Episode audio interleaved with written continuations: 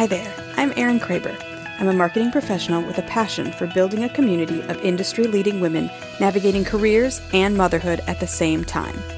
Every week, I'll be sharing tips and tricks to help women grow their local businesses, build their personal brands, and be leaders in their communities. And sharing the stories of women who make it happen while keeping the kids healthy and the house still standing. This is a place for honest conversations among women about business and motherhood.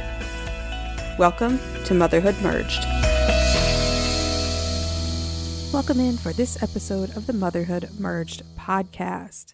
I'm your host, Erin Kraber, and it is Thanksgiving.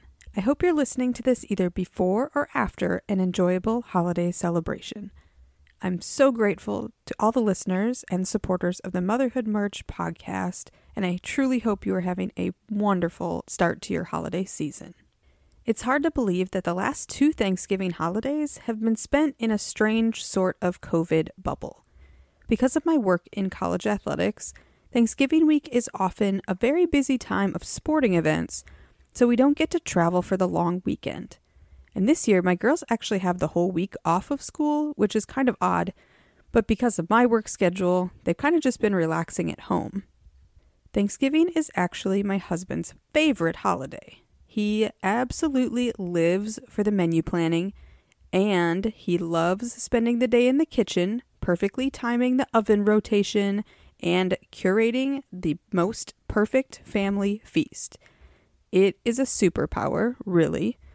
And he honestly outdoes himself every single year, and even when it's just the four of us around the table. This year's small family Thanksgiving is sort of a new evolution for the holidays for us not COVID related. Um, it's part my work schedule and also part that it's become impossible to travel for both Thanksgiving and Christmas. If I have to choose when to spend time with my family back in Wisconsin, I'm going to choose the extended December holiday every single time. My husband and I sort of agreed on this one before we got married because my family Christmas traditions were super important to me, and his family Thanksgiving meal and traditions were super important to him. And we just work like that, even before we had kids. It works for us, and we enjoy it. But getting ready for a family holiday when you have kids is both a mental and physical exercise, especially if they're younger or you're managing a lot of prep or a lot of travel. And there were definitely were some years when I checked all three of those boxes. It made for some very stressful weeks leading into that stretch of holidays from Thanksgiving into the new year. I know I have some listeners out there who are feeling that stress just starting to creep in. You know exactly what I'm talking about. I can vividly remember this conversation a few years ago that my husband and I had. We were getting ready for work in the morning, and it was like the Monday before Thanksgiving. And my husband looked at me and asked if I was mentally prepared for the holiday. It may seem like a really odd thing to for my husband to ask me, but honestly, not to me. Because I have high expectations for all things. I get upset when they aren't met, and when I get upset, it makes the day less enjoyable for everyone involved. It's definitely the Enneagram 1 perfectionist in me. There are a million and one ways to get stressed out over the holidays menu, table setting, travel delays, outfits, sleeping arrangements, weather, off limits conversation topics, COVID, and more. Doesn't matter if you're hosting the holiday or traveling to another location to celebrate, with family or with friends that have become family. It's definitely not easy to be the mom. The earlier in the week I stop and take time to breathe and evaluate my expectations, the happier I'll be with how the day unfolds. I don't even cook the meal, so it's definitely not about the food. It's about blending the traditions of the Thanksgiving of my childhood with the tradition of my husband's Thanksgiving to create a day that works for everyone. It's about letting the girls make the day their own and enjoying it, but definitely not at my expense. I've been a parent now for 11 Thanksgivings and I'll be honest and say that I still don't have this all figured out. Thus, the reminder from my husband early in that week, because he knows me so well. He wants me to enjoy the day and to get the time to enjoy family, friends, and food. He does all of the hard work, and I do enough stressing out over all of it for 10 people. I've come to learn that there are at least five truths I need to accept to make the holiday gatherings more enjoyable as a mother. Five things that just need to disappear from the list of expectations to create a low stress day. And I hope that by sharing my learnings, it'll help just one stressed out mom feel better during this busy season. The first thing I learned to accept, and this was more for when the kids were younger, is that the kids are going to be off schedule. It is just a fact. They'll get up earlier or later than normal. They'll be grazing on snacks and want dessert before a meal. They'll be too busy playing with friends and family to sit at the table. Then they'll either be exhausted and pass out early or too wired to get to bed at a decent time. I spent a lot of time stressing about baby and toddler schedules when really it's just a fact. We have to expect that things are going to be different, especially if you're celebrating the day in a different house. I've also learned that family doesn't have to dress in coordinating outfits. I hate to break this one to my southern friends, but it's true. We aren't runway models, and we keep things fairly casual in our family. Yes, I do want a few nice pictures from the day, but let's be honest, I'll probably forget to even take any. If I do remember, it will be near the end of the day anyway, and someone will have spilled something or gotten dirty playing outside. It is definitely not worth arguing with one daughter or both daughters on what they're going to wear, how fancy they're going to be, or how casual they're going to be.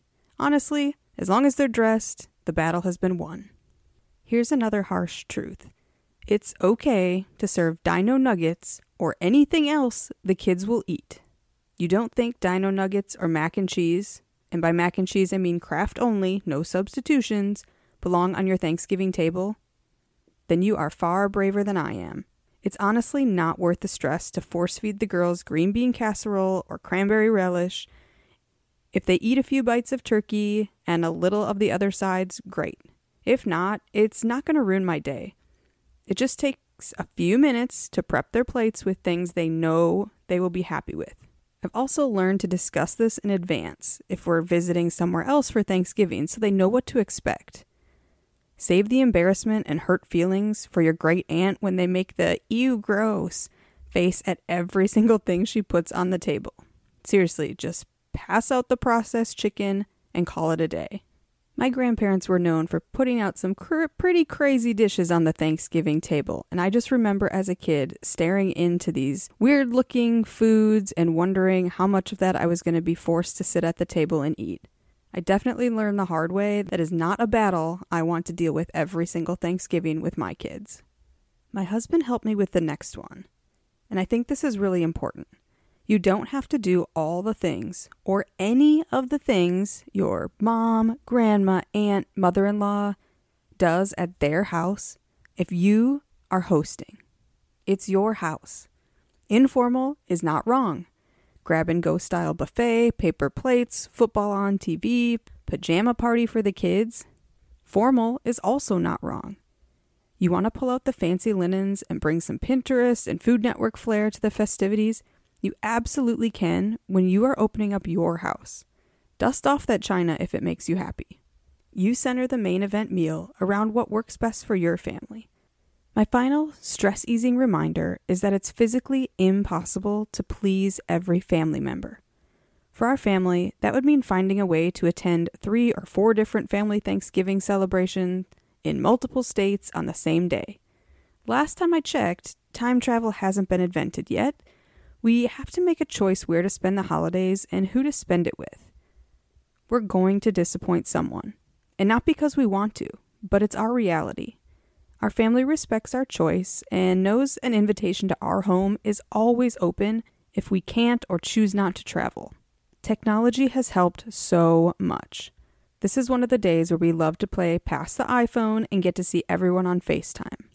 Technology makes it seem that we can be closer than the actual miles separating us. The girls get to see aunts, uncles, grandparents, cousins live and in color. They get to smile and laugh with them even if we can't be together. As a mother, I'm a work in progress. The things that fill me with anxiety aren't uncommon for someone who has a tendency to overthink. Family holidays can be tough, but I want to do all I can to keep expectations in check. This is how I minimize the stress and prevent negativity on a day designed for family celebration. We are so fortunate to have so much great friends and family to celebrate with on these special occasions. And what do I want my girls to think of when they talk about their family Thanksgiving? It's pretty simple, really, for us. Our day involves watching the Macy's parade in the morning, still in our pajamas, their dad's cooking, filling the house with all the good smells, sharing what they're thankful for at the dinner table, seeing the faces of their family from near and far, and going to bed full and happy. This year, since it's just us and I have to work all day on Friday, it honestly might be even more laid back version of this, as long as I get to watch some of the parade and get to connect with our families by FaceTime. Anything beyond that, it's just gravy. Happy Thanksgiving from me and the Motherhood Merged podcast. Thanks for tuning in to this week's episode of Motherhood Merged. I hope you enjoyed this conversation as much as I love putting it together. If you want to know when new episodes drop, be sure to subscribe on the platform of your choice so the newest episodes are automatically there and ready to enjoy. And if you want to help the show grow and reach more women who can benefit from hearing what I share, I would be so grateful if you would leave a review or share this episode with a friend. Super easy, take a screenshot, post to your stories with a key takeaway or two, and don't forget to tag me at Erin underscore Kraber, and I'll be sure to shout you out in return. Until next time, stay sane, my friends.